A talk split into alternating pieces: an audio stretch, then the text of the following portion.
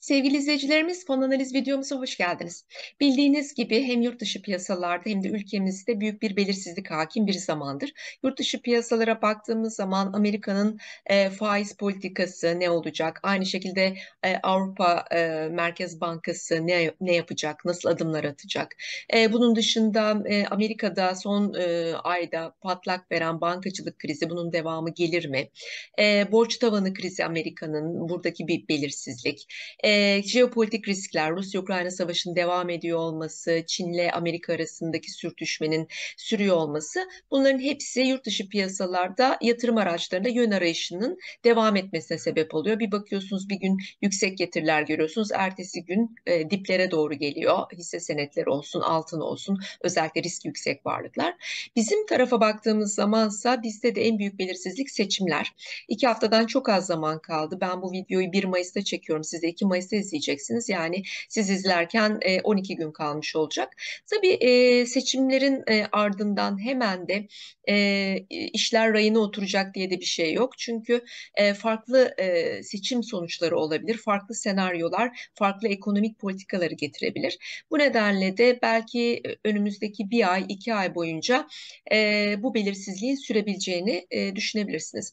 Böyle bakınca da birazcık daha portföylerimizde fazla risk almadan elimizdeki mevcutu korumaya çalışarak e, biraz daha stabil e, durabileceğimiz e, yatırım fonları belki düşünülebilir.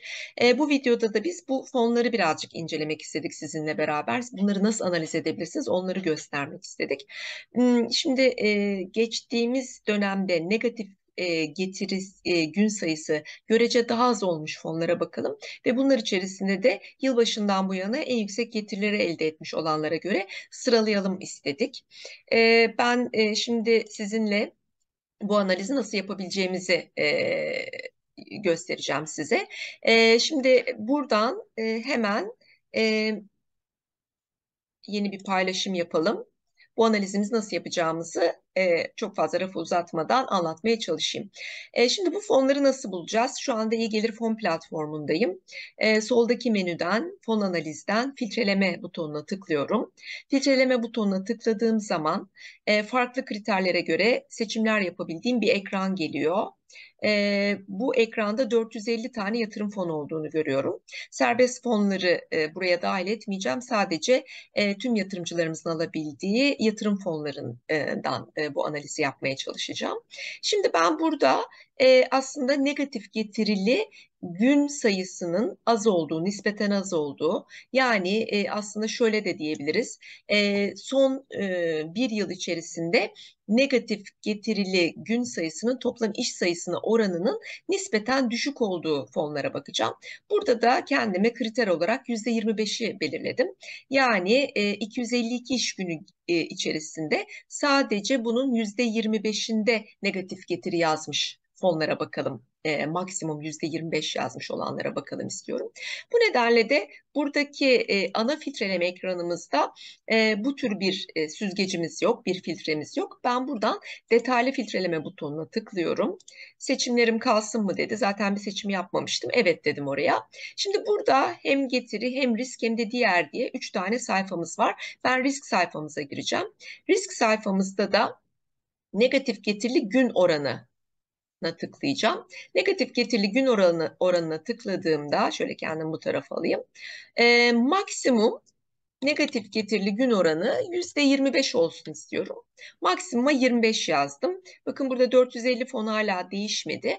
Filtreleye tıkladığım zaman ancak değişecek ve böylelikle ben burada 124 tane fonun e, negatif getirili gün oranının %25 e, olduğunu, maksimum %25 olduğunu gördüm. Sonuçları gör dediğim zaman siz de şu anda sonuçları gör sayfasını izliyorsunuz. Geliyor şimdi sonuçları gör sayfası. Evet geldi zannediyorum siz de şu anda o sayfayı görüyorsunuz. Sonuçları gör sayfasında bu fonlarımız geldi. 124 tane fon sevgili izleyicilerimiz. Ee, burada bu fonları e, bu fonların hem e, genel bilgilerini görebiliyorsunuz, hem ikinci sekmeye geldiğiniz zaman farklı dönemler itibariyle getirilerini görebiliyorsunuz, hem de risk parametrelerini görebiliyorsunuz. Ben şimdi bu fonları birazcık tanıyabilmek için her sayfayı kendi bilgisayarıma indireceğim Excel olarak. E, genel sayfasını indirdim. Şimdi performans sayfasını indiriyorum. Ve de risk sayfasını indiriyorum. Bunlar e, koda göre sıralı bir şekilde benim bilgisayarıma indiler. Şimdi ben e, bu dosyaları açacağım sırasıyla. Şimdi Excel dosyası açılıyor. Size de Excel dosyasını göstereceğim. Evet. Şu anda Excel dosyamı görüyorsunuz. Çok özür dilerim. Hemen Excel dosyasını tekrar açalım, paylaşalım. Evet, şimdi e, şu anda paylaşımı görüyorsunuz zannederim. Evet. Şimdi buradan e, şunu yapalım. Şurayı birleştir ve ortalayı kapatalım. Diğer sayfalarımızı e, açacağım. Bu genel sayfasıydı. Şimdi getiriler sayfasını açıp e, bu sayfayı da diğerinin yanına ekleyeceğim. Günlük, haftalık, 5 yıla kadar getirilerimiz var burada. Şimdi onu da alıp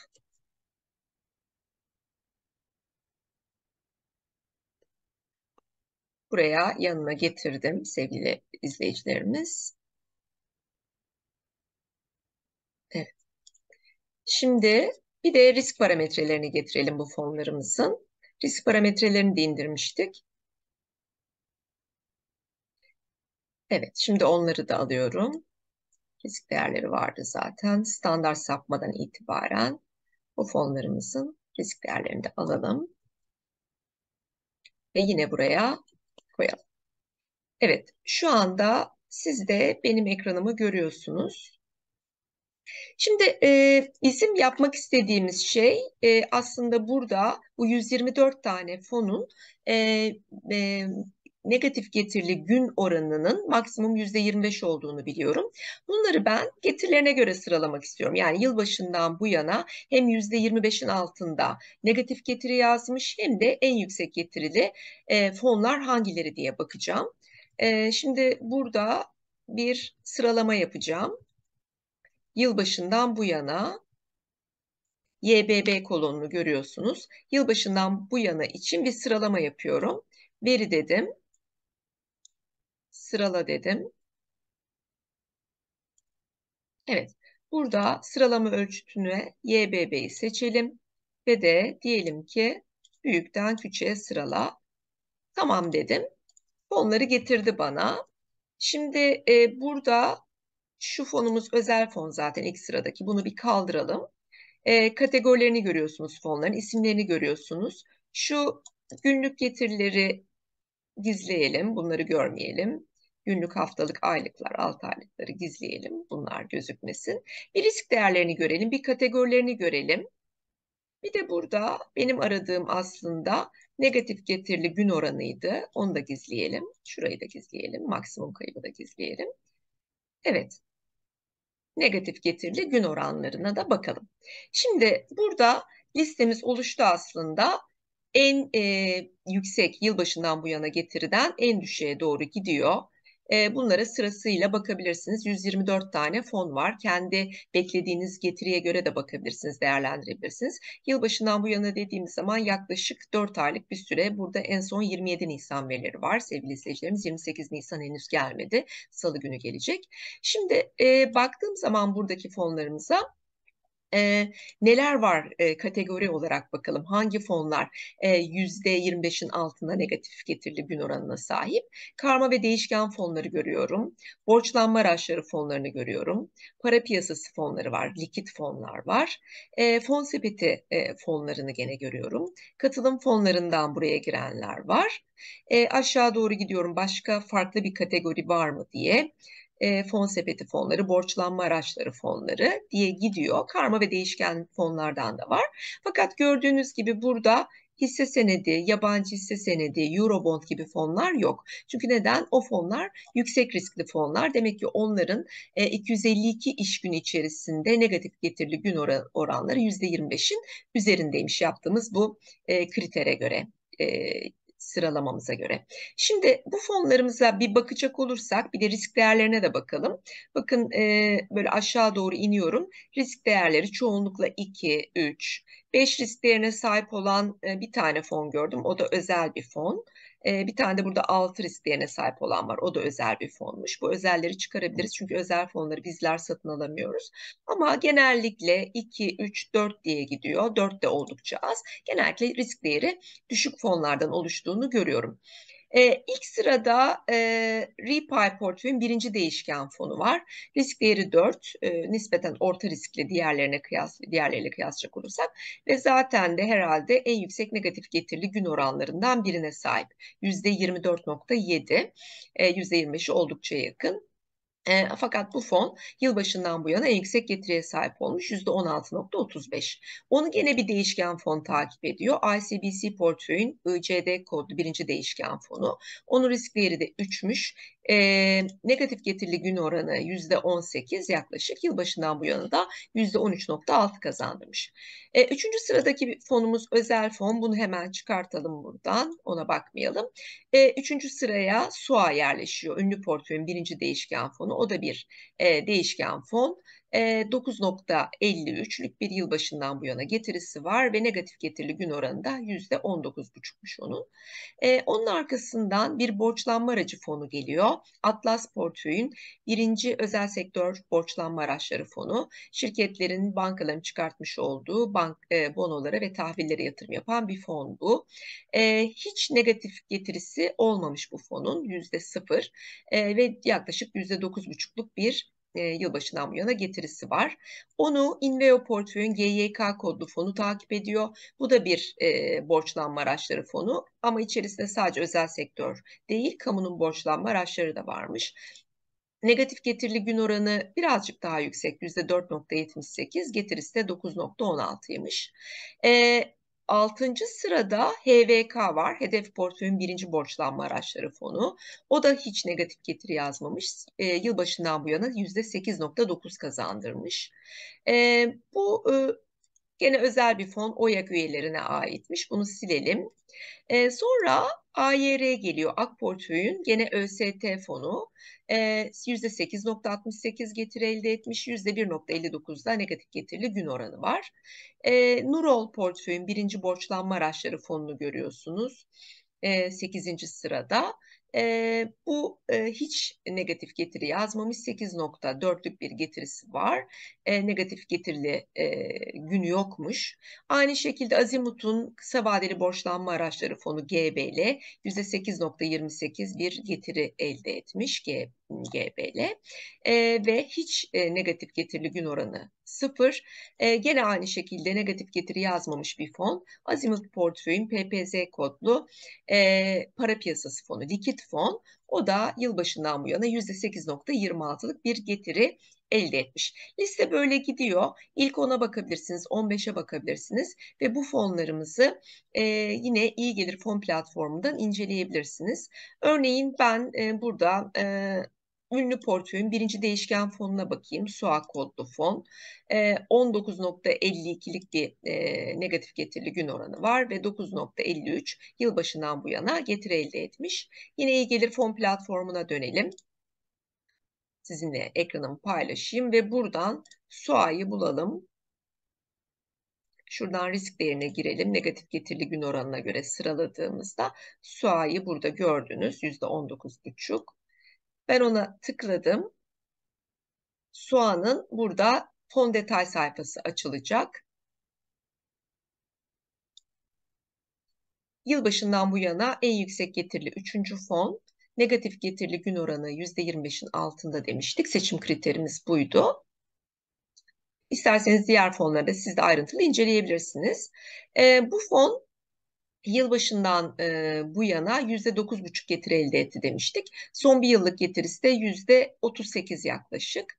E, burada e, aylık getirilerini ay ay görebilirsiniz. Ee, örneğin Nisan'da %3.34'lük bir getiri elde etmiş, Mart'ta %3.03, Şubat'ta 0.33 ve e, Ocak'ta da %2.08'lik bir getirisi olmuş.